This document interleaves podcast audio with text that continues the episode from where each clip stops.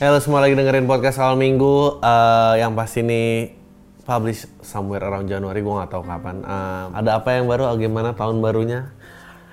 Apakah kalian membuat resolution eh, yang tidak akan terwujud itu? gue mau gue mau sedikit SJW. Ada postingan waktu itu bagus banget dia bilang dulu sebelum pandemi kayaknya tuh eh, resolusi tuh macam-macam gitu kayak eh, apalah berjodoh, berat badan, apa sukses karir dan segala macam. Tapi eh, ya sekarang yang diinginkan dari resolusi tahun baru lo tuh cuma kayak lo jadi lebih baik, lebih bahagia. Karena udah nggak ada lagi yang bisa kita lakuin. tapi gua, tapi gue harus setuju sih dengan post itu maksudnya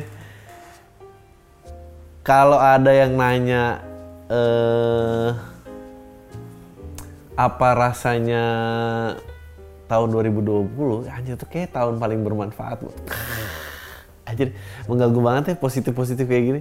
Eh ya I have to say sih maksudnya gue gue belum pernah menjadi pribadi yang lebih baik lebih bermanfaat buat orang eh, lebih tahu lu siapa.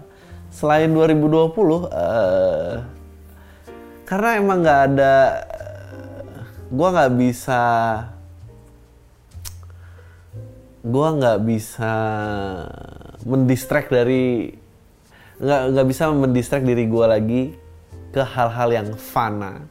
Eh, karena opsi itu nggak ada gue mau nggak mau gue harus work on myself. Gue mulai jogging gue mulai intermittent fasting udah nggak kerjaan itu gue sampai eh, mendonasikan baju-baju bekas gue saking nggak pernah kepake gitu. Dan kayak ah buat apa gue ngekip barang setahun lebih dan itu nggak kepake? Gue sekarang mana-mana cuma pakai celana pendek mau beli sepatu mikir karena nggak tahu kapan pakai sepatu. Em, I, I, I don't know dan lu kira bakal eh, lu menunggu menunggu dan berharap suatu perubahan. Maksudnya dunia kembali normal dan ternyata nggak akan pernah kembali normal kita harus terima aja bahwa ini adalah dunia normal kita sekarang eh, kayaknya semua orang eh, berhenti sekolah mobil-mobil sih udah mulai jalan lagi. I have to say tapi awal tahun baru ini nggak seserem waktu eh, total lockdown waktu di Maret sama April gitu. Em, Maret sama April sih waktu itu gue gue beneran ngeri karena mobil bener-bener nggak jalan. Kalau sekarang orang udah kelaparan, orang-orang udah mulai kayak fuck it lah, bodoh amat mau jadi apa kena corona, kena corona. Eh,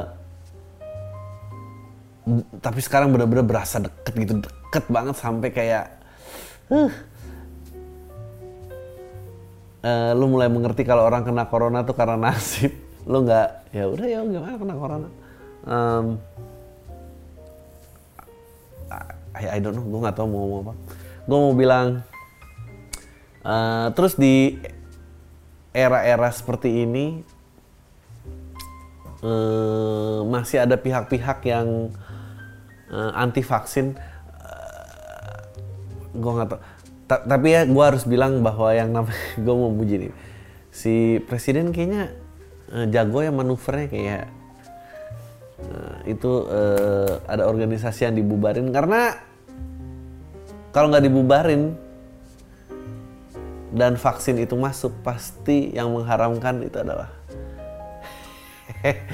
gue gue gue membaca pertarungan itu. Demi kelancaran menyebar vaksin eh yang memiliki narasi berlawanan harus diberantas. Dan eh I don't know.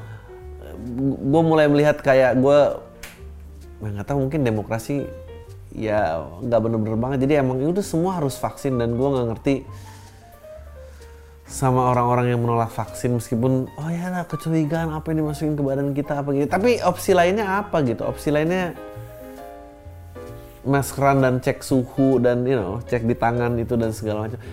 Lu tau gak sih cek suhu di tangan tuh orang yang panas 40 derajat tangannya juga akan tetap 36 gitu. Itu emang bukan tempat buat ngecek suhu gitu ada warning ngecek suhu bagus banget di Malaysia atau gimana gitu dia bilang cek dengan kepala. Kalau kepala nggak ada baru boleh pakai tangan. Bagus banget men. Kepala tuh ada dua meaning, kepala otak lo, kepala literally kepala gitu. Kalau nggak ada ya, ya udah gitu. Um, dan media-media kayak kayak Trump menolak uh, berhenti jadi presiden, uh, Twitternya disuspend dan Twitter kehilangan value-nya sebesar 50 juta dolar apa 5 juta dolar gitu. Sejak Trump disuspend. Karena dan dan gue salut buat Twitter karena emang idealisme tuh harganya mahal. Itu itu, itu harga sesungguhnya. Dan gue yakin mereka mau suspend udah lama tapi kayak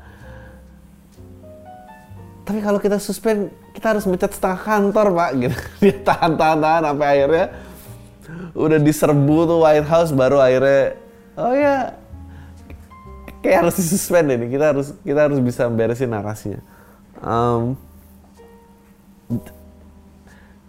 itu gue salut sih meskipun agak terlambat ya mesti Twitter mesti Twitter tuh emang udah bangkrut dari dulu sebelum uh, Trump nyapres jadi uh, yang bikin bangkit Twitter, eh, yang bikin bangkit Twitter adalah Donald Trump, yang bikin karam juga Donald Trump. Jadi mau nggak mau harus diberantas. Um, tapi lu tuh sadar gak sih kayak gitu-gitu tuh semua stage gitu, everything is so stage. Maksudnya kayak ada orang pakai apa gitu semua sampai karakternya sama kayak Simpson. Know, gue sih nggak percaya bahwa semua ini I think that's politik though. Maksudnya Uh, semua tuh bersekutu untuk mencapai tujuan tertentu aja yang yang yang berlawanan narasi harus dibunuh dan uh, dan gak ada yang akan nyelamatin dan peduli sama nasib lo. Jadi semua cari makan sendiri semua tak nyiapin makanan di rumahnya sendiri eh, nggak uh, akan ada tahu ya ada perubahan apa apa enggak akan ada perubahan atau enggak kayaknya nggak ada gitu. Know. Pandemi ini sangat sulit ya buat berkomedi karena semua orang akan marah. Uh, I don't get kayak kemarin yang Coki pada marah gitu di tentang membahas menggoda anak-anak YouTube, anak Afrika di YouTube uh, dengan uh, gantung-gantungnya minuman itu. Um, mungkin emang karena nggak ada kerjaan kali. Uh, jadi kayak ya ya udah gitu mau diapain gitu. Uh, semua orang marah-marah but you know mereka pernah bantu apa nggak ada meskipun meskipun itu mengcreate panic dan sebetulnya unnecessary tapi kayak nggak semua orang marah kali ya semua orang bosen di rumah uh, gue pengen nggak tahu dunia perkontenannya juga akan jadi kayak apa semua juga kayak lupa gitu aja I, I, I don't know, I really don't. Emang emang mesti kita tuh semua berhenti dari sosial media dan dan mulai memfokuskan terhadap uh, eh, self improvement aja. gue kemarin sempet ngig story gitu kayak tentang orang-orang yang oh ya self love apa dan segala macam. Yang bermasalah dari orang-orang yang mengusung self love itu orangnya sangat dicintai, maksudnya dia punya pasangan yang baik, dia punya keluarga yang baik, dia punya teman-teman banyak. It's very hard to believe kalau uh, pengusung self love itu di, dikelilingi orang-orang yang dia cintai gitu.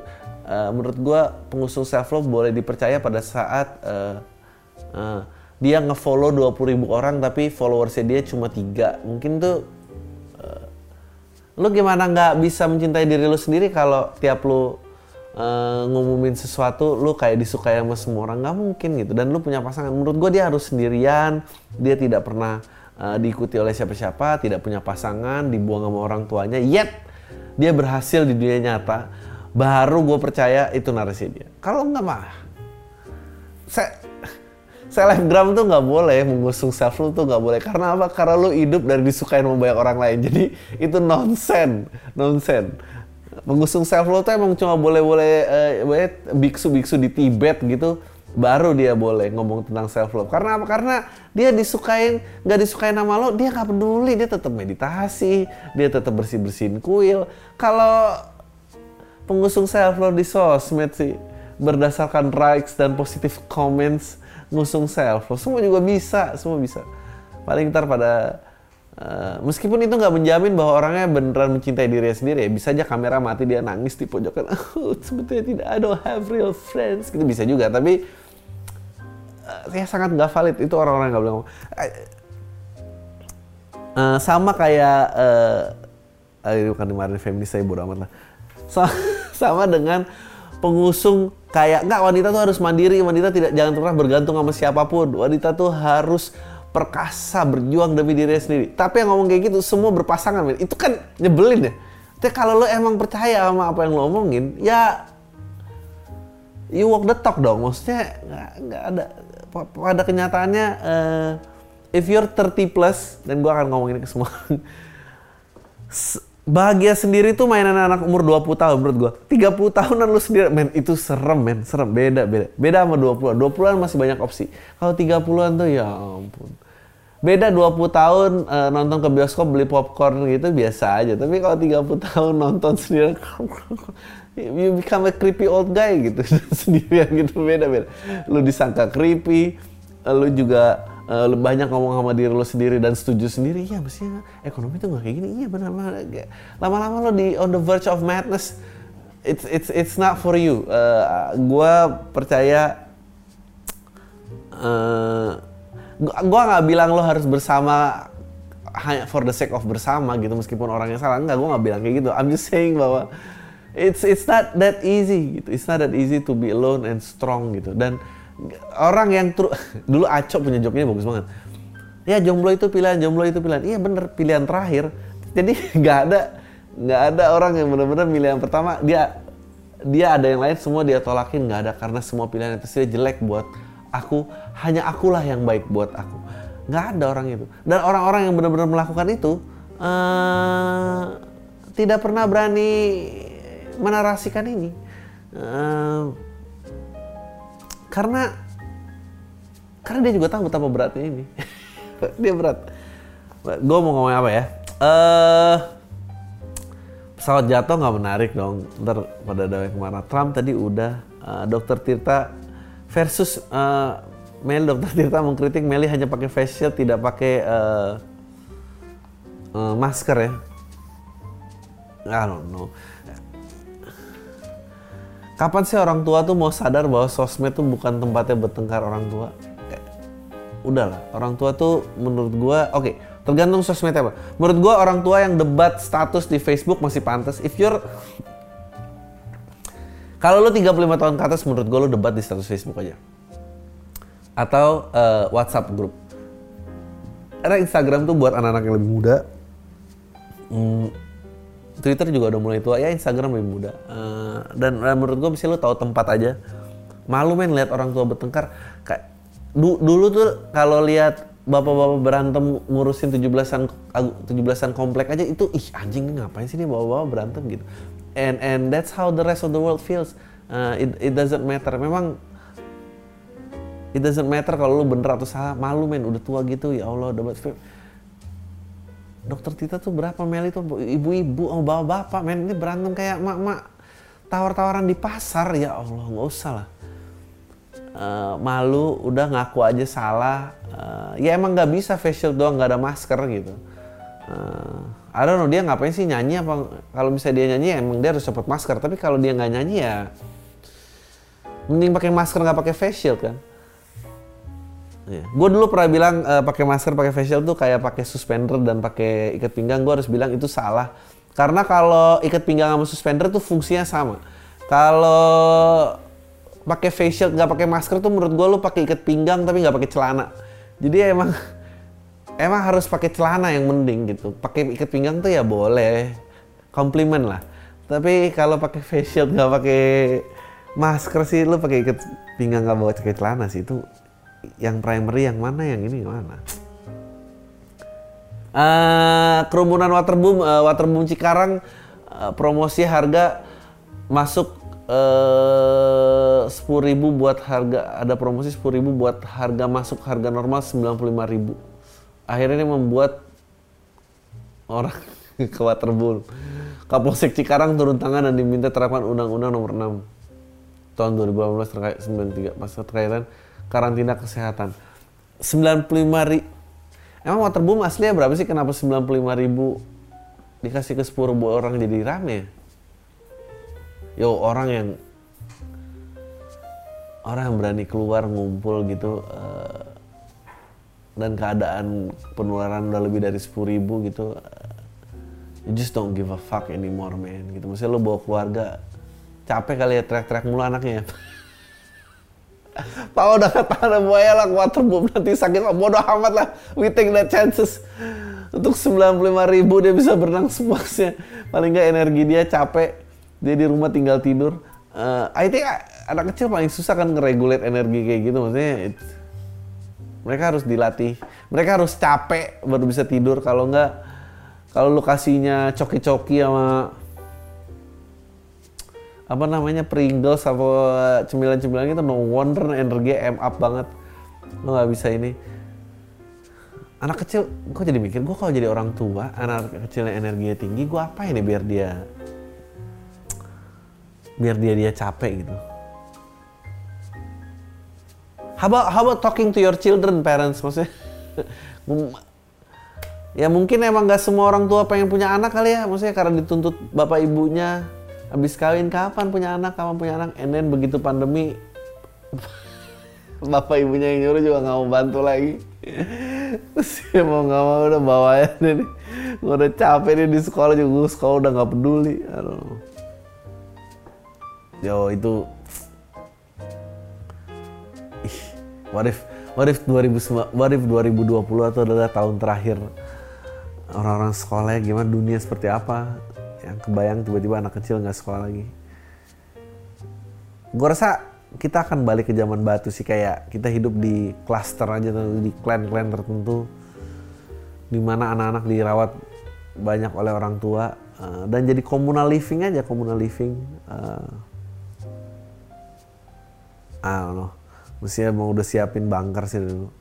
Uh, yang rumah-rumahnya di klaster-klaster kecil menurut gue ya udah tutup aja sih mulai nyawah di situ dan makan dan hidup di situ. Anak-anak suruh main itu aja. Biar capek kasih krayon suruh oret-oret dinding rumah sampai penuh. Ntar begitu udah kotor uh, dikasih cat suruh ngecat putih lagi. Eksploitasi anak, eksploitasi anak dia tapi daripada dibawa ke waterboom ini mau jadi apa? Apalagi ya? Trump uh, vaksin gue tuh kita boleh gak sih kayak beda negara berdasarkan keyakinan? Jadi jangan batasannya geografis atau suku gitu. Um, yang anti vaksin menurut gue di tangkap paksa aja jadi. That would be so much fun loh setiap orang kalau kita punya alat ya nyebut orang uh, dia anti vaksin gitu, ini dia langsung ke blip out, ces hilang, pindah di suatu pulau dan di mana semua mancanegara orang anti vaksin kumpul di situ, and ada yang lempar virus polio dan kita lihat betapa paniknya negara itu. Uh, I, I, I don't know kita percaya vaksin ya kita nggak percaya eh, korporasinya. Terus mau apa? Mau numbuk sendiri gitu. Mau, mau apa? Dari cabai-cabean di ini ini nggak bisa men. It's a it's very hard to do. Uh, mungkin mungkin eh nggak tahu juga ya. Gue nggak tahu apakah pendengaran ini pendengar ini ada yang benar pernah menjadi uh, korban pernah tertular covid atau atau sanak keluarganya uh, menjadi korban gitu. Uh, it gets really scary lately. Maksudnya uh, I I hope mereka distribusiin uh, vaksin ini tetap uh, cepat gitu ya dan tepat gitu. Uh, mungkin mungkin humankind in the verge of extinction tuh uh, ya baru sekarang gitu. Kalau gue sih ketakutannya kebayang lo sampai kayak what if kalau negara ini karam dan negara ini karam nggak berfungsi? Karena ikut kolaps gitu. Jadi lu jangan pikir dunia ini nggak bisa kolaps the world that you know gitu. Semua passion passion yang lu banggakan uh, self love self love dan segala macam itu ikut collapse dan kita bisa balik ke survival mode uh, di mana passion itu cuma ada bela diri dan mem mem memanah hewan. Uh, so ya yeah, lo jangan main-main gitu. It's very hard untuk positif gue juga positif juga sangat sulit sih. Karena gue pengennya ngata-ngatain orang yang nggak yang positif. Tapi nggak tahu. Yang yang aneh dari korban-korban covid tuh menurut gue ya, yang terjangkit itu adalah orang banyak kan orang yang hati-hati gitu. Orang-orang yang careless nggak pernah kena. Uh, entah kenapa uh, covid ini uh, lebih berfungsi sebagai cobaan gitu ya daripada uh, pembelajaran gitu. Karena kalau dia reckless kena covid bisa jadi pembelajaran. Tapi kalau dia udah hati-hati kena juga itu kan cobaan ya maksudnya saya udah hati-hati nggak keluar tapi kena juga aduh. Uh, ya gue nggak nggak nggak tahu gitu harus harus bilang apa semua orang. Kayak semua orang karena kayak gue I think di perlingkaran teman gue aja mungkin kayak tujuh dari sepuluh gitu. Dan yang tengil-tengil itu yang tiga itu yang tujuh malah yang kena. And ah. Uh, it's it's sad um, sementara nggak selebgram juga udah bodo amat itu udah pada liburan. Gue sih ya, ya udah liburan aja. Karena emang emang dom bilang kayak bahwa ya udah di rumah aja tapi lu nggak nggak bahagia gitu atau lu. Makanya anak-anaknya dibawa ke Cikarang. You know, nggak itu tuh mesti ada survei ya ada survei yang beli tiket itu sepuluh ribu orang itu rumahnya baik-baik aja nggak? Gua rasa kebanyakan enggak pasti. Pasti ada keselarasan ada keselarasan antara tidak bahagia di rumah dengan uh, berani berkumpul di luar dan ya, mesti kita nggak so obvious itu sih kalau emang nggak bahagia ya udah ya udah sakit apanya mau ngomong apa gitu. Uh, I don't know gue gue gue kayaknya juga di di wave ketiga uh, gue ini stres banget gitu kayak dan dan udah nggak nggak tahu mau ngapa-ngapain. Gue nggak kebayang kalau kayak uh, kuliah gitu sekolah gitu dan itu hilang gitu. Uh, I don't know. Sebentar tapi emang ya ya kita lihat lah emang emang di saat sekarang sih lo akan bisa lihat negara lo tuh peduli sama lo apa enggak. And Maksudnya tuh Iya, korupsi itu misalnya pakai salary cap aja beneran begitu. Udah dia nyampe misalnya 10 m dipatok terhadap uh, pokoknya dibikin korupsi pakai salary cap sesuai dengan jabatannya. You know, mungkin presiden bisa uh, 50 m and then wakil uh, 40 and then the rest semua sisa bagi-bagi aja gitu. Tapi kalau mentok geser gitu. Jadi we know Eh, nggak uh, ada satu orang yang yang yang jadi besar banget gitu. Dan semua transparan. It's okay it's okay. Uh, daripada kayak gini gitu.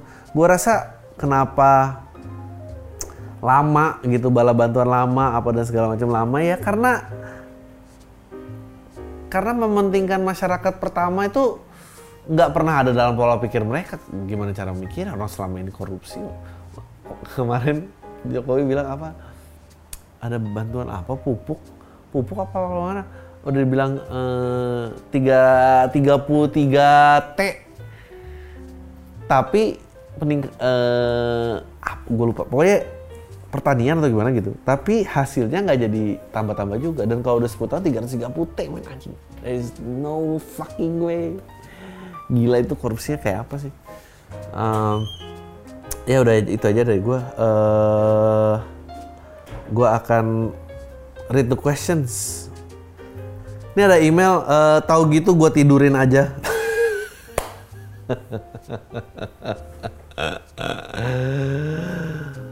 Uh, inspired from your joke, milih perempuan itu kayak nemu duit di jalan aja lecek nggak lecek, value-nya nggak berubah. I try to make a bit myself.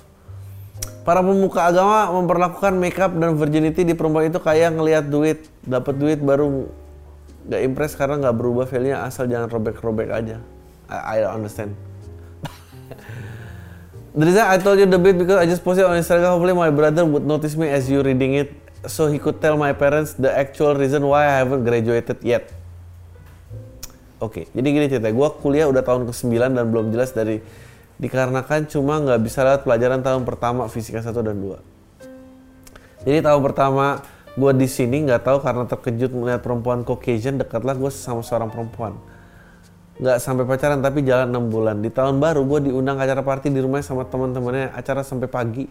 Sampai akhirnya tiduran sampai siang di rumah doi semuanya waktu semuanya teman-temannya siap-siap untuk cabut terus doi suruh gue stay karena kebetulan roommate juga lagi nggak ada takut katanya wih sama cewek bule. Terus tinggallah gue berdua di rumahnya karena teman-temannya udah cabut awal-awalnya nggak ada keanehan gimana-gimana sampai akhirnya dia mandi dan seliburan di rumah cuma pakai anduk. I was like, what is this? Terus doi ganti baju seksi banget dalam hati gue musim dingin gini pakai celana pendek nah terus kita nonton ruang tamu kepala doi ngelenot di bahu gue sampai akhirnya gue dicium. Look I don't wanna be rude so I play along. Gue gue cium balik lah. Gini bang gue tuh anak baik-baik. Gue tuh nggak pernah ciuman sebelumnya. I was raised in conservative way. Then I was afraid it might lead to something yang lebih aneh. Abis gue nonton gue pura-pura ngantuk gitu deh. Gue mikirnya kalau gue langsung pulang nggak sopan di kepala gue tidur bentar ya sampai langsung cabut nanti. Eh ketiduran gue sampai malam. Waktu gue lagi tidur tiba-tiba dia lompat ke gue dengan keadaan telanjang. Wow. Again out of reflect out of reflex bukan out of reflection. Reflection tuh ngaca. I push her away again I was raised in conservative I had argument terus gue cabut terus nggak pernah komunikasi lagi kita ya Fast forward 4 tahun kemudian di tahun 2016 I found out that she's actually anak dosen fisika gue bang. Anjing.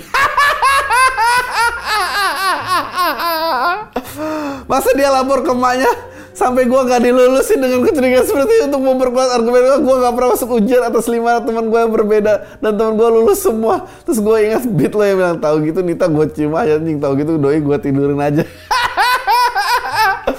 Gue gak pernah cerita ke orang tua 22 hari gue 27 tahun. Summer ini gue kayak gue balik tanpa diploma gak tahu gak tahu mau ngapain gue di Indo bang. Mau kuliah kayak ketuaan. Gue udah pernah minta mundur dari kampus pengen lanjut di Indo aja tak tahun lalu kepala jurusan gue kebetulan guru fisika gue karena udah lebih dari 7 tahun nggak bisa ditransfer ya dilanjutin atau DO aja apes banget kayaknya hidup. Sosok megang teguh pendirian ternyata itu anak yang murid fisika yang gak ngelulusin lo goblok banget. Ih tau gitu gue tidur. Aja anjing tapi lo harus lulus sih. Menurut gue masa lo nggak lulus sih Aja tujuh tahun, men. Janganlah sampai keberjakaan yang lo jaga itu sia-sia. Sekarang pilihannya gini, lo mending nggak didurin orang tapi lulus, atau nggak didurin orang dan gak lulus. Sedih men, yang kedua mendingan yang pertama. Maksudnya nggak bisa sih lulus. Lo bilang aja dosen, lo gue tuh menjaga kehormatan lo anak lo tuh dulu giniin gue men lo harus lulus men. Ayo email gue lagi saat lulus. By the way sekarang nyokap gue suka nonton gini gawat nih. Itu jadi gak bisa cerita-cerita lagi nih. Uh, Semoga lo dalam kebaikan gue baru selesai nonton Age of Democracy kalau lo mau. Boleh dong kasih tanggapan lo film apa lagi seru kayak gitu. Ya di Age of Democracy seru menurut gue. Gue gue nggak tahu filmnya. Gue umur 24 bang, tapi gue masih takut ambil keputusan. Contohnya sekarang gue bingung bagaimana cara bilang ke ortu gue udah nggak kuat di Jakarta, ingin tinggal di kampung. Capek bang ngejar orang bilang hidup mapan. Padahal mah gue bisa rasa hidup dengan damai di desa lebih buat gue bahagia daripada pakai mobil tapi tiap bulan pusing mikirin servis dan perintilan lainnya. Uh, mending kalau udah lunas juga ya gue gue kuliah sambil kerja tapi karena covid ini gue udah kelimpungan cari dana buat bayar semesteran udah semester akhir padahal mungkin juga yang bikin gua pindah balik kampung tekanan cepat lulus biar jadi PNS dan kerja di BUMN yang bokap gua masih banyak kenalan di sana. Ini jadi makin kuat karena gua malas ngelarin kuliah. Hah? Gue bokap gue cuma bisa kasih tekanan yang sesekali bilang kalau butuh uang jangan pinjam ke orang nanti utang makin banyak. Tapi giliran minta karena kondisi kondisi dia bilang nggak ada duit. Gua minta duit pas bokap gua lagi bikin rumah sih. Apa gua bukan prioritas ya atau bokap gua sengaja ngeliat langkah gua bagaimana? Makasih bang udah baca ini. Semoga semua selalu baik ke depannya. Ah,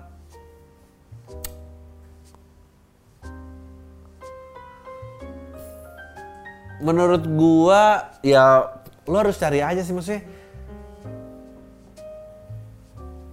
ya kalau nggak gua nggak bilang semua orang harus di Jakarta tapi kalau di kampung juga nggak lu tahu jalannya nggak? Kalau nggak tahu jalannya lu di sini lah. Maksudnya udah tinggal semester terakhir. Masih tinggal segitu segitu doang nggak bisa sih. Gue bingung orang-orang. Ngesain kuliah aja nggak bisa. Tapi emang menurut gua betul nggak semuanya orang sukses dalam hidup itu kelar kuliah. Tapi kebanyakan yang nggak kelar kuliah. Lo emang gak mampu ngatasin hidup sih gue karena hidup berat banget men. Gue kasih tau hidup berat banget. Apalagi kalau keputusan kalau Chris Rock bilang people say orang bilang uh, hidup itu pendek tapi hidup itu panjang men apalagi kalau lu ngambil keputusan yang salah beh tertati-tati men kalau langsung mati sih nggak apa-apa kalau mati aja susah mau gimana Habis itu gue tuh gak minta dilahirin ke dunia ini. Salah-salah orang tua gue. Anjing sedih banget udah tua masih berantem yang kayak gitu. Oke. Okay.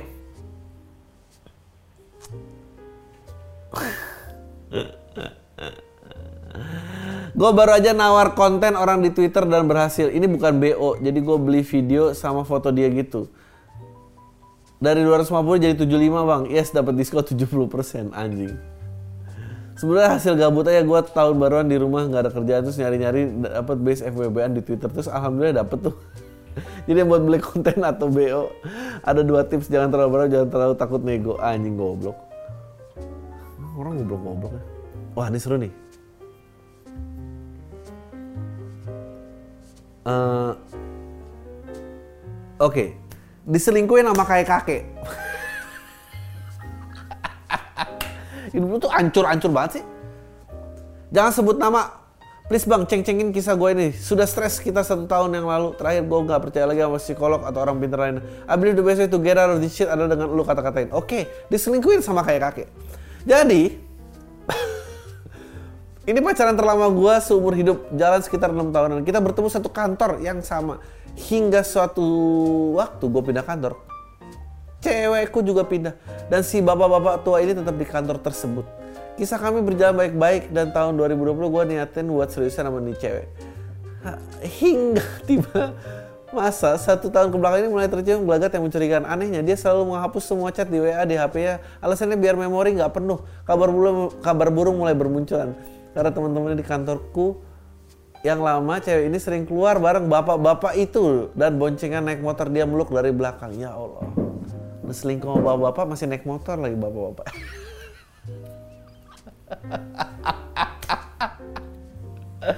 Ini parah dua-duanya sih. Kenapa lu bisa, bisa kalah sama bapak-bapak naik motor sih goblok banget. Uh, sedikit nggak percaya hampir setiap pulang pergi kantor gue anterin Singkat cerita, gue ngegap dia ada chat sayang-sayangan antara dia dan bapak-bapak ini. Dan jackpotnya adalah nemu foto mereka pelukan. Fuck lah, selingkuh ya, selingkuh ya, milih dong. Ini bapak-bapak dengan tiga cucu, edan. Edan, edan, edan, edan, edan, edan. Bentuknya juga nggak kayak, bentuknya kayak pecahan asbes. Kita kan semua tahu konsep sugar daddy. Nggak penting muka, yang penting harta lah. Ini miskin, sumpah miskin alat transportasi paling mahalnya cuma motor Mio butut Aji, lu nyebut Mio nih gue pasti hilang nih sponsor, kemungkinan sponsor Mio. Mio tuh bukan motor kayak kakek. Butuh jadul yang bakal bukan injeksi ditambah SIM A doang, gue mah Nmax dan Brio. Sumpah ini kekalahan telak banget. Kayak Barcelona kalah dari Persija gara-gara bola kesundul kepala wasit nggak masuk akal bangsat. Jadi lucu banget orang nih. Barcelona kalah dari Persija. Enggak lah, lu bukan Persija, lu bukan Barcelona anjing, lu juga cuma Nmax sama Brio aja belagu. Men, makanya ya N Brio sama Mio mah ya beti lah. Mungkin jajan unggulan dia, punya dia udah bisa ngasilin cucu tiga, mungkin punya lo gak? gak ada fungsinya, makanya bawa I'm sorry, I'm sorry, I'm sorry. Ya, maaf ya maaf. Gue udah putus dengan cewek ini bang, dia bilang gak ada hubungan apa-apa antara dia dan bapak itu. Tentunya cuma nangis, kejar, minta balikan. Bapak itu cuma temen curhat aja, gak lebih. Dan frustasi katanya gue kurang merat kurang perhatian katanya. Mungkin dia juga punya daddy isu, gue gak paham. Tapi emang buat dia sama keluarganya gak begitu baik, tapi masa iya mental dia semua gue nanggung apa sih? Benar, benar, benar, benar. You know, gue baru notice ini. Ini salah satu tanda tanda lo di in toxic relationship dan ini valid menurut Kalau lo mendefine partner lo dalam kalimat ke temen lo, kalimatnya berbunyi seperti ini. Enggak, sebetulnya dia tuh baik. Nah, lo berarti lu berarti memasuki toxic relationship. Karena kalau dia emang baik, lu nggak pakai kata sebetulnya, men. Lu kalau bilang sebetulnya dia baik, itu 80% rusak, 20% ada kebaikannya. Makanya lu bilang, ya masih ada kebaikannya. Dan jadi kalau kalau lu menilai dia kayak nggak tapi sebetulnya dia tuh ada care-care-nya. Lu lu dari toxic relationship. Karena kalau dia care, lu akan kalimat lu akan nggak dia orangnya care. Tapi kenapa ya gue gini? Nah itu itu lain tuh anjing gue jadi teori toxic relationship. Uh, tapi emang masa masa iya men, mental dia semua gue nunggu yang nanggung apa sih? Dulu hampir aja hampir ku labrak si bapak-bapak ini depan rumah dan ku bongkar kasih di depan ortu cewekku. Tapi nggak jadi gara-gara mikir masa iya Nmax digeber Mio dan diajak balapan gue turutin gengsi udah malu-maluin gue putus dan gitu aja katro nggak bang? Nggak bener men menurut gua nggak ada yang perlu diselamatkan dari orang yang pernah menyelingkuhi lo. Udah cabut aja pergi. Buat apa? Lo menang juga buat apa? Menang juga belum tentu kembali. Yang ada lo deg-degan tiap lo bapak-bapak. Yang ada lo deg-degan lihat tiap kali lihat bawa bapak dengan mio. Lo lo kalau lampu merah lihat bawa bapak ada mio lo pasti kayak ngepet pengen gua tendang. Jangan men. Udah walk away aja. Walk away semoga trauma lo sembuh ya. Aduh ya Allah. Puji Tuhan dua bulan belakangan ini gue lagi deket sama dengan tiga plus satu cewek. Apa tuh tiga plus satu cewek? Dengan rincian tiga cewek yang gua aja mulai tertarik dengan satu cewek yang nggak ngodein ngajak check in mulu. Wah bagus. Menurut lu gua harus milih yang mana? Ngajakin yang eh enggak. Tiga lu kejar. Satu ngajakin check in gua tuh takut kalau kayak gitu-gitu tuh psikopat men. Bener. Udah telanjang psikopat mau ngomong apa? Ntar ntar mantan lu nelfon mendingan gua bawa apa udah nggak mentalnya udah nggak labil. Eh coba aja lah dicoba aja semua men. Dicoba aja semua. Tapi kalau ngode minta check in tuh gimana ya? emang emang nggak malu naik Nmax check in lu kelihatan naik motor. Sorry. Tai banget lo Headmax lu lewat Mio aduh lucu banget Thank you bang, sorry panjang susun katanya jelek. Oh ya gue kemarin nonton konten Gofar ada narasumber cerita 11-12 kayak gue penasaran aja apa kata pegiat feminis bahwa beberapa umat bangsa seperti pria. Bahas di pamit tapi jangan diupload ke YouTube. Ah bodoh upload ke YouTube aja. Lucu nih emailnya. Diselingkuhin sama kayak kakek.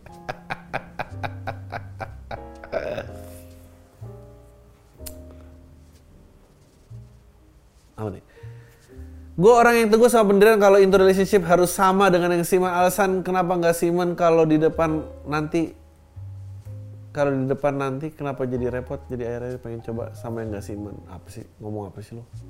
Gue baca lagi.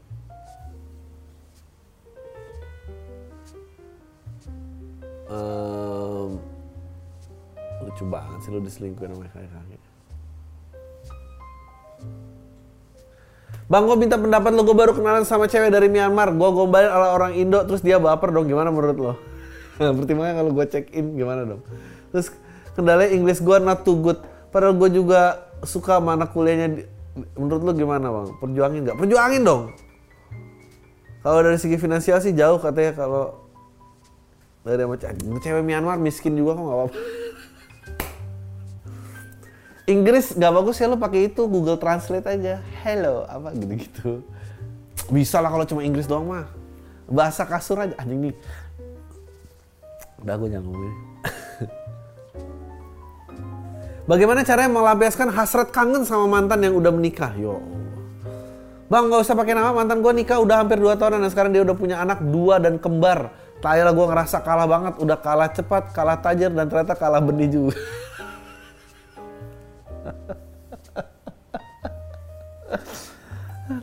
you guys, kalian tuh lucu-lucu banget loh sebetulnya. gue gue bisa adu sih, gue bisa adu fans siapa yang ngikutin siapa, gue yakin fans gue paling lucu. Tapi apa yang bisa dibanggakan dari komedian dengan fans paling lucu? Mesti komedian ya dong.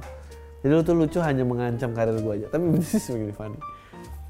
Kalah tajir, aku bilang kalah cepet, kalah tajir. Ternyata benih si cowok juga ngasih dua anak kembar. Tapi kalau kangen keren, tapi kalau keren kerenan gue lah. ya lu nggak keren lah ngangenin istri orang goblok lu. Gue lama banget kangen sama dia cuma nggak berani bilang karena satu itu sebenarnya ada keyakinan dalam diri gue dia juga kangen sama gue. Ah lu tau dari mana? Karena dulu setiap putus punya cowok baru kalau dia sange selalu ngomongin gue dan gue baca dari dia setelah sama gue dia nggak pernah nemu cowok yang bisa diajak mesum. Hah? Karena image dia adalah cewek berkerudung yang lumayan taat. Astaga, kenapa sih kalian tuh kayak gini? Udah dong, kalau emang tampilannya sangat konservatif ya sudah jangan diterjerumuskan ke jurang ini gitu. Karena image dia yang berkedok lumayan taat. Mungkin setelah gue dia nemu cowok yang baik yang berkekat juga untuk menjaga kesuciannya sampai halal pada cewek ini butuh. Makanya dia lari ke gue yang tinggal chat aja langsung ke kos. gue gini, gue ini, ini perbedaan generasi gue dan kalian ya gue masih ngerasain sekolah sebelum tahun 94 anjing lu pasti semua uh, uh, guru tuh nggak berhijab karena waktu itu belum boleh perdanya belum boleh boleh baru boleh. Kalau nggak salah 93 atau 94 gue gue lupa kapan persisnya. Baru di sana ada. Dan dan yang berhijab itu sangat konservatif. Gue tahu gue uh, uh, tidak ini. Ta, ta, tapi ini email-email gila kalian nih. Ini ini ini ini uh, di audio aja jangan ada di YouTube kayak kayak mesum-mesum ini gue gue sampai yang reenactment sabar dong aku lagi nggak deh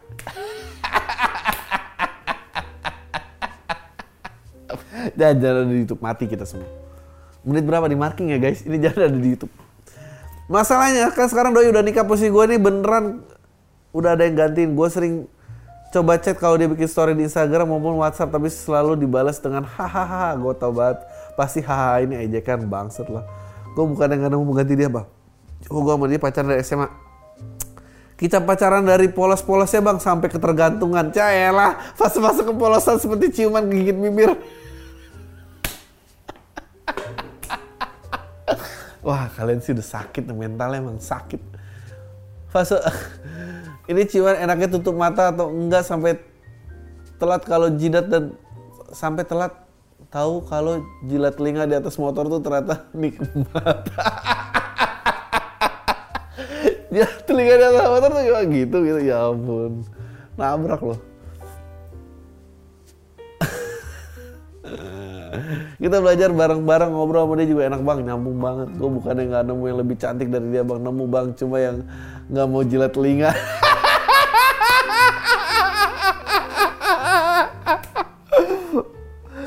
Aja, itu menurut gue hal yang paling susah dengan orang baru. Maksudnya lu mulai tahu apa yang lu suka, tapi orang baru belum ngerti dan lu harus ngebrief. tapi kalau lu suka yang dijilat telinga di atas motor itu ribet sih pasti. Kayak lu bawa cewek baru juga lu neo-neo belakang kayak tolong dong, tolong, tolong, tolong, acik tolong apa sih gue gak tau, gak aku. Mau bilang, mau bilang suka dijilat telinga di atas motor, lu harus jelasin. Nggak dulu pernah ada yang jilat telinga aku, aku suka. Kamu mau nggak jilat lagi kan nggak mungkin dong. Kalau nggak mau ya Acik tolol banget ini. Gimana ngelampiasin hasrat kangen sama mantan yang udah nikah? Dan gimana caranya ngode ke pacar agar mau jilat telinga bener kan? Goblok. Banget tiba udah dibaca. Aja gue nggak tahu kan gimana caranya ngode jilat telinga uh, lu tanya tuh sama yang bawa Nmax tadi. Dia telinganya pernah dijilat ya anjing lu kalau dijilat di telinga di atas motor helm lu helm setengah gitu. Bukan helm full dong. Ya ampun Dulu dia main jilat aja apa nawarin langsung kau jilat gitu apa? Aku boleh jilat nggak gitu? Kalau main jilat aja kan lu bisa jatuh lagi. Aduh. Aduh goblok banget. Gak tau main gue ceritanya gimana. Uh, good luck. Good luck ini kayak sok-sok nengok tiap lampu merah nengok kanan gitu kayak kamu ngapain sih tiap lampu merah nengok kanan ah enggak aku cuma pengen lihat aja di kanan ada apa enggak itu hijau ayo dong jalan tiap hijau harus diingetin lo harus nengok pura-pura nengok kanan nah, ini goblok banget oke okay. pengalaman kena covid oke okay, this is interesting Gue seorang radiologis 34 tahun, gue denger podcast lu baru sekitar 2-3 tahun. Gue mau cerita tentang pengalaman gue pas gue kena covid. Gue ketahuan dari swab test tanggal 26 November. Untuk gejalanya gak berat, cuma kayak demam dan sakit kepala kayak masuk angin. Gue masih praktek saat itu dan pas pengen pindah ke tempat praktek gue selanjutnya, gue di WA kalau hasil gue positif. Sempet panik pas udah ketahuan hasilnya. Langsung cari tempat karantina, pas udah dapet tempat karantina, gue gak berani turun dari mobil sampai kencing di botol air mineral 600 cc sampai 2 botol full. Hah? Hasil swab keluarga dan orang yang kontak sama gue negatif semua untungnya. Pas hari pertama isolasi kayak libur bang, nggak kerja, nggak mak, nggak kerja makan dikasih tiga kali sehari, bisa bebas main game, olahraga tipis-tipis dari YouTube. Soalnya kalau di rumah digangguin anak gue. Pas hari ketiga dan seterusnya bosen banget cuy, di kamar sendirian. Bengong ngeliatin jendela luar kangen sama anak sama istri. Padahal tiap hari video call sampai kuota internet gua aja beberapa kali di top up mulu. Biasanya nggak habis sebulan. Akhirnya setelah tujuh hari swab gua udah negatif dan boleh pulang. Tapi di rumah masih tidur bisa dulu tetap pakai masker selama satu minggu sekarang gua udah kerja kayak biasa lagi pesan gua buat kolam yang belum kena covid selalu pakai masker jaga jarak cuci tangan hindari kerumunan uh, kalau yang kena covid tetap semangat semoga lekas sembuh berdua lu berani gak bang divaksin dengan vaksin yang ada di Indo sekarang kalau gue berani sih kalau gue pribadi sih kayaknya nungguin vaksin yang punya Pfizer atau Moderna uh, kalau presiden pakai yang sekarang ya gue mau kan presiden mau pakai kan gue mau gue mau Thank saya saya safe dan healthy spotnya semuanya aduh okay, orang soleh. Oke. Okay. Terakhir ya, terakhir tapi gue. Jangan dibaca alamat emailnya. Mau cerita aja nih bang, selepas SMA aku kuliah di luar kota karena kesibukan suatu studi aku pulang kampung terus tahun sekali otomatis empat tahun sekolah aku pulang kampung empat kali. Setelah sidang akhir sambil nunggu wisuda, akhirnya bisa tinggal lama di kampungku bang karena di kampung gak enak dong kalau sholat uh, karena di kampung gak enak dong kalau sholat di rumah. Jadi setiap kali azan aku sholat di musola ya. Suatu hari sehabis pulang sholat asar di musola, aku ketemu teman-teman SMA. Perubahan tuh anak drastis amat. Bulu-bulu brewok lebat menutupi dagu dagu sampai rahangnya. Kumis-kumis saja yang dicukur habis. Tak ketinggalan dengan leba dengan lobai. Lobai apa sih? Dan celinga dan celana cingkrangnya. Awal cerita asik aja aku nggak nanya. Juga kok doi banyak berubah langsung kesimpulan aja hijrah dari pemuda biasa jadi orang soleh nggak tahu kenapa pas asik cerita doi langsung eh celana kau ini nutupin mata kaki aku cuma nyengir saja. Pasti bilang begitu aku bilang aku pikir yang dibilangnya tadi cuma selingan bahasa basi eh dia malah lanjut memberi hadis nanti ada golongan di akhirat yang tidak diajak bicara oleh Allah tidak dipandang oleh Allah dan tidak diampuni oleh Allah dan mendapat azab Allah. Mereka itu adalah musbil. Musbil adalah orang yang pakai celana kalau menutupi mata kaki. Kebayang gak sih bang? Jumpa kawan lama terus di jas aku masuk bakal kalau masuk neraka emang ada? Setahu gue sih eh enggak gue nggak setahu setahu gue uh, nggak sampai situ aja. Doi juga protes kalau aku nggak berjenggot lebat lah. Kadang ke masjid suka telat ke musola nggak pakai kopiah atau lobay oh lobay itu peci ya? Dia juga protes sama kebiasaan penduduk sekitar kebiasaan yang udah turun temurun yaitu yasinan malam Jumat dan kenduri arwah di malam pertama sampai dengan malam ketiga. Aku senang jumpa dengan teman lama, melihat ada banyak perubahan dari teman lama aku. Ada yang kurusan, ada yang gemukan, ada yang punya karir, ada yang jadi mapan. Tapi kalau berubah jadi orang soleh yang menjengkelkan kayak gini, no way lah. Mana musbil tadi padahal ada hadis lain yang mengatakan kalau tidak ada niat sombong nggak apa-apa. Intinya mah zaman Nabi dulu raja-raja Romawi, raja di Persia pakai jubah panjang-panjang untuk menyombongkan diri. Ini aku lampiri ulama yang gue ini nggak jangan jadi ulama terakhir dia nggak lampirin quote-nya dari ulama nih. Yang ngebolehin kaki celana menutupi mata kaki dan tidak memiliki niat sombong. Oh, dianggapnya kalau celana pakai mata kaki itu sombong. Oh, oke. Okay. Sekarang juga sombong itu kan nggak menutup kaki kelihatan mata kaki apa enggak ya ah udah nggak usah lah Imam Syafi'i, Imam Nawawi, ah udah nggak usah, gue salah sebentar.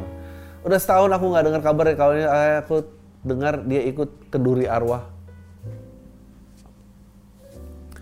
Doi ikut kenduri arwah sebab yang meninggal anggota keluarga dari juragan kaya di kampung aku. Jadi bagi datang kenduri arwah dapat uang saku, sarung dan nasi hidang sebagai baca doa dan dibungkus nasi pula.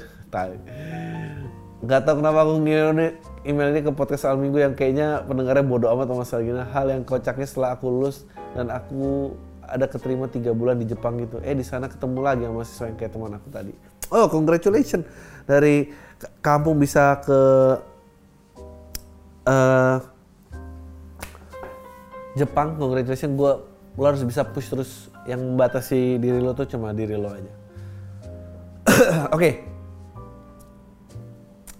Uh, eh, ini emailku kedua by the way masih dalam topik yang sama masih soal relationship. Aku mau cerita gue cewek yang tahun lalu terlibat dengan hookup sama teman sekantor gue.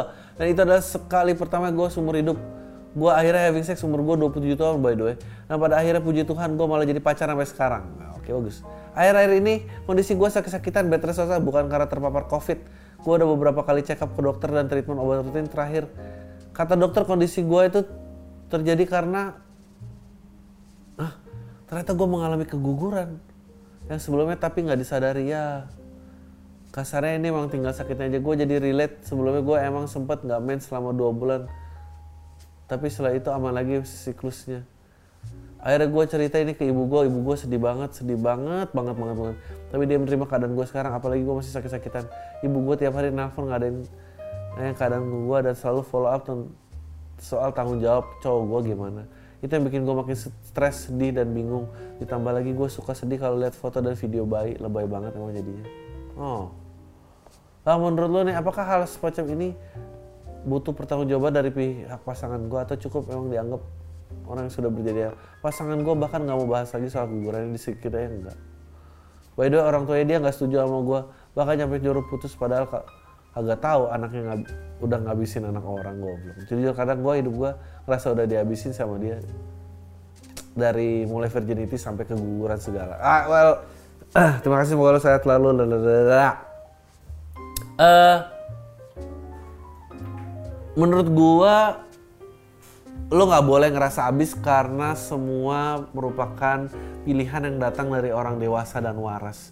Jadi so, dua-duanya sama-sama sadar, dua-duanya sama melakukan.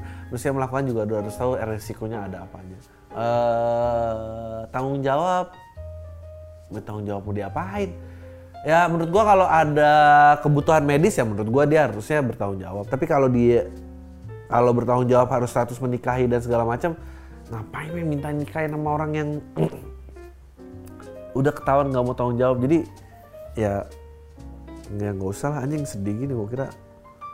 Um, ya well gue sih turut berjuka buka cita aja uh, dan itu resikonya harus diambil ya. Semoga lu sehat uh, kalau emang orang tua udah juru putus sama lo dan dia nggak mau ngebela apa udah putusin aja nggak apa-apa. Tenang aja.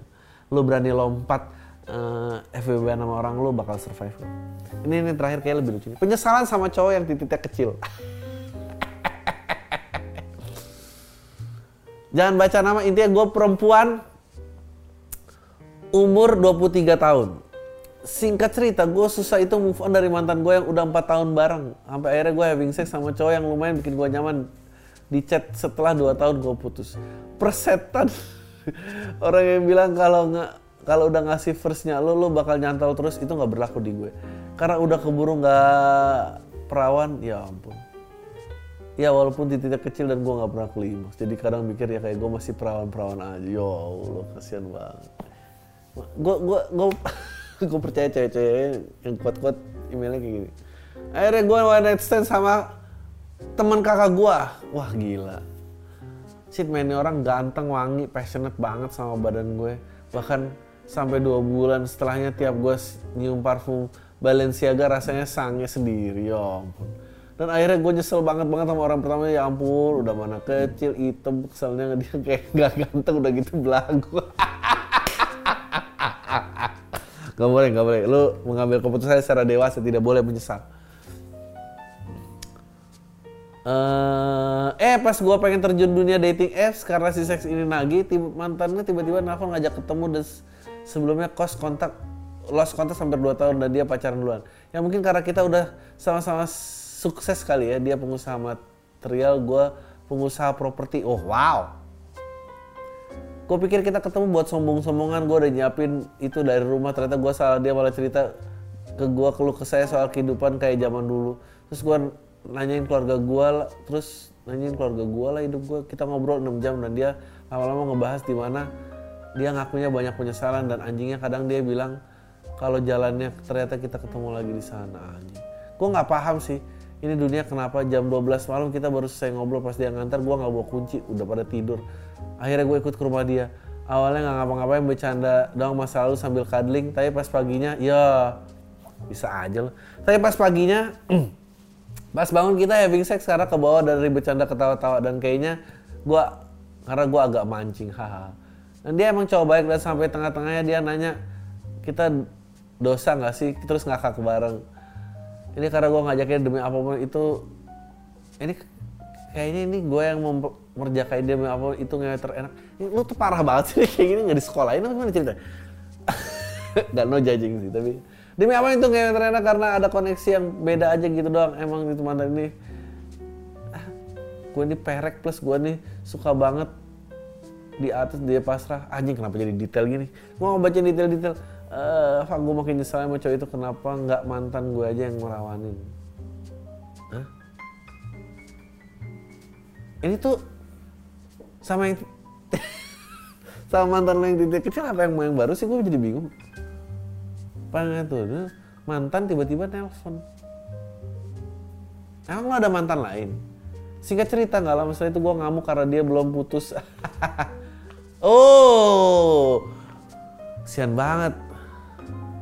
Ternyata dia belum putus dia cuma pakai doang ya ampun.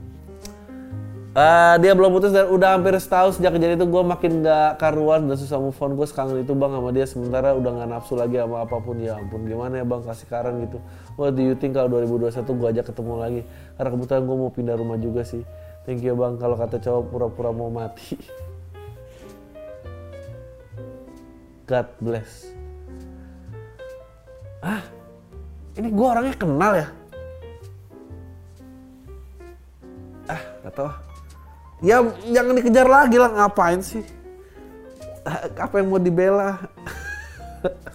Gue kayak ngatain temen sendiri kecil bicara gitu udah ada itu aja deh gue tahu semua deh